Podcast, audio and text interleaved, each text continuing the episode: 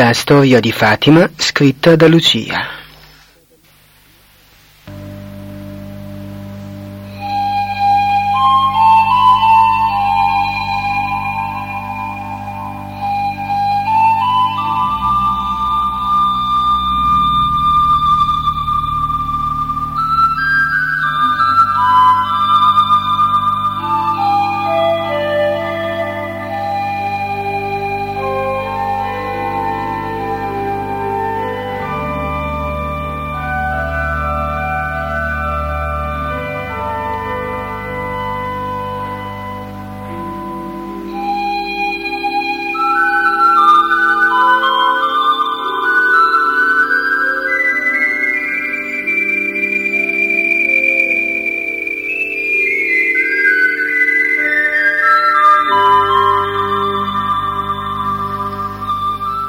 Maggio 1917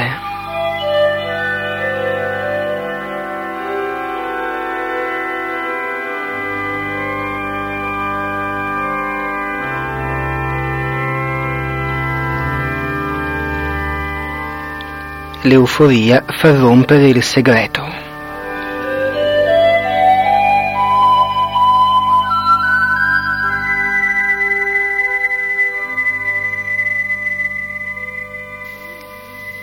La paura da noi provata non fu propriamente per la Madonna, ma piuttosto per il temporale che ritenevamo imminente.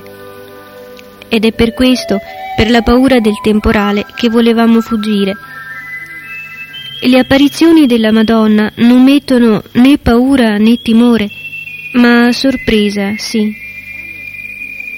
Quando ci chiedevano se avevo provato paura e dicevo di sì, mi riferivo alla paura dei lampi e del temporale che credevo vicino.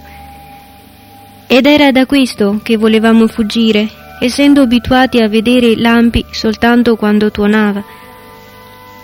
I lampi poi non erano veramente tali, ma piuttosto il riflesso di una luce che si stava avvicinando. Ed era proprio quando vedevamo quella luce che dicevamo talvolta di vedere la Madonna ma per la precisione distinguevamo la Madonna in quella luce soltanto quando stava già sull'elce. Le apparizioni della Madonna, non so perché, producevano in noi effetti del tutto differenti dagli incontri con l'angelo. La stessa intima gioia, la stessa pace e felicità, ma invece di quella spossatezza fisica una certa agilità espansiva. Invece di quell'annichilimento nella presenza divina, un certo entusiasmo comunicativo. Nonostante queste sensazioni, avvertivo però l'ispirazione di tacere, soprattutto alcune cose. Non sto qui ora a narrare quel che successe quel giorno, perché Vostra Eccellenza Reverendissima è già a conoscenza di tutto e sarebbe tempo sprecato, come del resto tale mi sembra quello che sto dedicando alla stesura di queste cose, se non fosse per obbedienza, poiché non vedo quale utilità lei possa trarne, all'infuori di poter meglio conoscere la vita innocente di quest'anima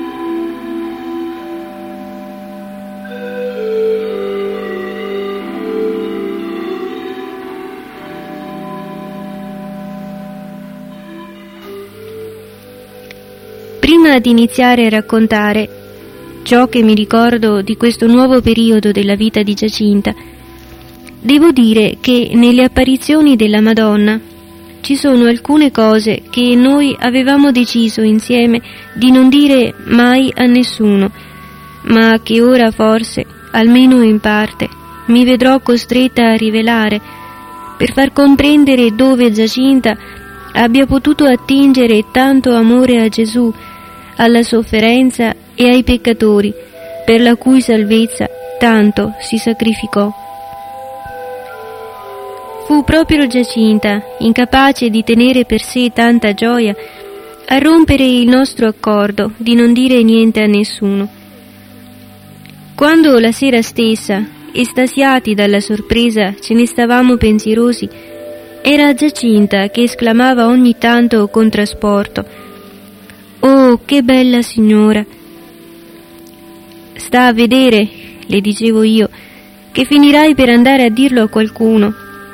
Non lo dirò, non lo dirò, rispondeva lei, puoi stare sicura. Il giorno dopo, quando suo fratello corse a darmi la notizia che lei lo aveva detto in quella stessa notte in casa, Giacinta ascoltò l'accusa senza dir parola. Vedi, me lo sentivo nel sangue, le dissi. Ma io, rispose allora con le lacrime agli occhi, avevo qui dentro una cosa che mi impediva di star zitta.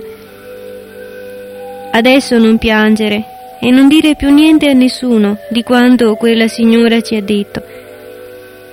Ma se ormai l'ho già detto, e che cosa hai detto? Ho detto che quella signora ha promesso di portarci in cielo. Proprio questo sei andata a dire. Perdonami, non dirò più niente a nessuno.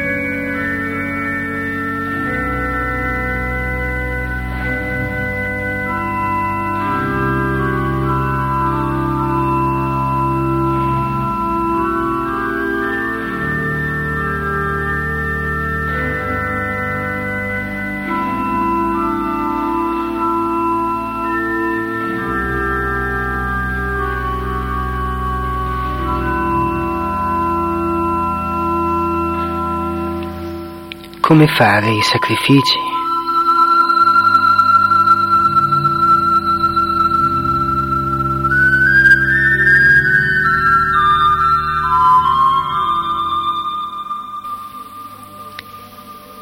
Quando quel giorno eravamo giunte sul luogo del pascolo, Giacinta era andata a sedersi pensierosa su una pietra. Vieni a giocare, Giacinta, Oggi non voglio giocare. Perché non vuoi giocare? Perché sto pensando. Quella signora ci ha detto di recitare il rosario e di fare sacrifici per la conversione dei peccatori. Adesso, quando reciteremo il rosario, dovremo dire l'Ave Maria e il Padre nostro interi. Ma i sacrifici, in che modo dovremo farli? Fu Francesco a proporre subito un buon sacrificio. Diamo la nostra merenda alle pecore e facciamo il sacrificio di non mangiare. In pochi minuti tutte le nostre provviste vennero distribuite al gregge. E così facemmo un giorno di digiuno, quale non avrebbe fatto il più austero dei certosini. Giacinta, che sempre pensierosa continuava a star seduta sulla pietra, a un certo punto domandò Quella signora ha detto anche che molte anime vanno all'inferno. Che cos'è l'inferno? È una buca piena di bestie con un fuoco molto grande. Così me lo aveva descritto mia madre. E là dentro ci casca chi fa i peccati e non si confessa, e resta a bruciare per sempre senza mai più uscire? Mai. Neanche dopo tanti e tanti anni? Neanche. L'inferno non finisce mai. E neppure il paradiso? Anche chi va in paradiso non vi esce più. E neanche chi va all'inferno. Ma non capisce ancora che sono eterni e non finiscono mai? Facemmo così la nostra prima meditazione sull'inferno e sull'eternità. Ciò che impressionava di più Giacinta era il pensiero dell'eternità.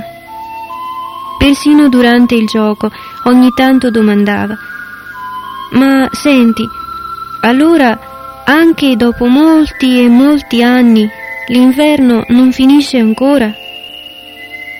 Altre volte e quella gente che sta là a bruciare non muore e non diventano cenere.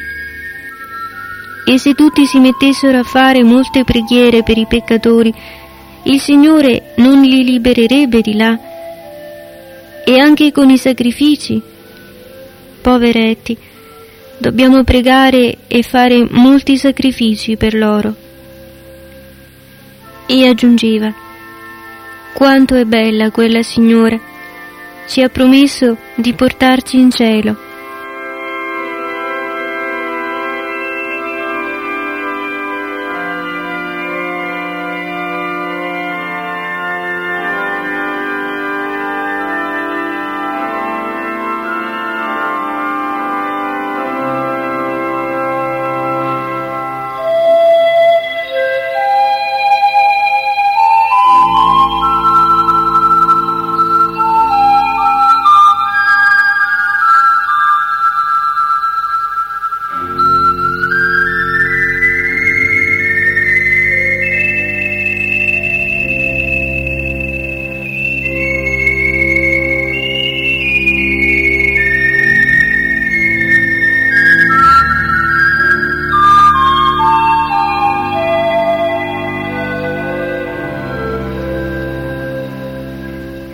Così si convertono i peccatori.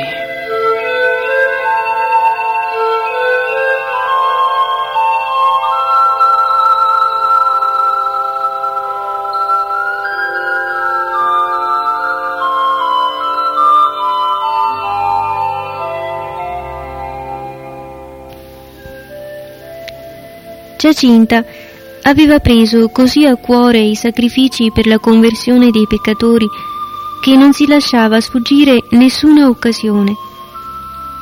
C'erano dei bambini, figli di due famiglie della Moita, che passavano di casa in casa a mendicare. Li incontrammo un giorno mentre eravamo in cammino con il nostro gregge. Quando li vide, Giacinta disse Diamo la nostra merenda a quei poveretti per la conversione dei peccatori. E andò di corsa a portarglieli. Nel pomeriggio venne a dirmi che aveva fame. Nei paraggi c'erano leci e querce. Le ghiande erano ancora piuttosto verdi, ma io le dissi che avremmo potuto mangiarle ugualmente. Francesco salì su un leccio per riempirsene le tasche, ma ecco venire in mente a Giacinta che avremmo potuto mangiare quelle delle querce per fare il sacrificio di mangiare quelle amare. E così, quel pomeriggio, gustammo tutti quel delizioso menù. Giacinta fece di questo uno dei suoi sacrifici più comuni. Coglieva ghiande di quercia e ulive acerbe.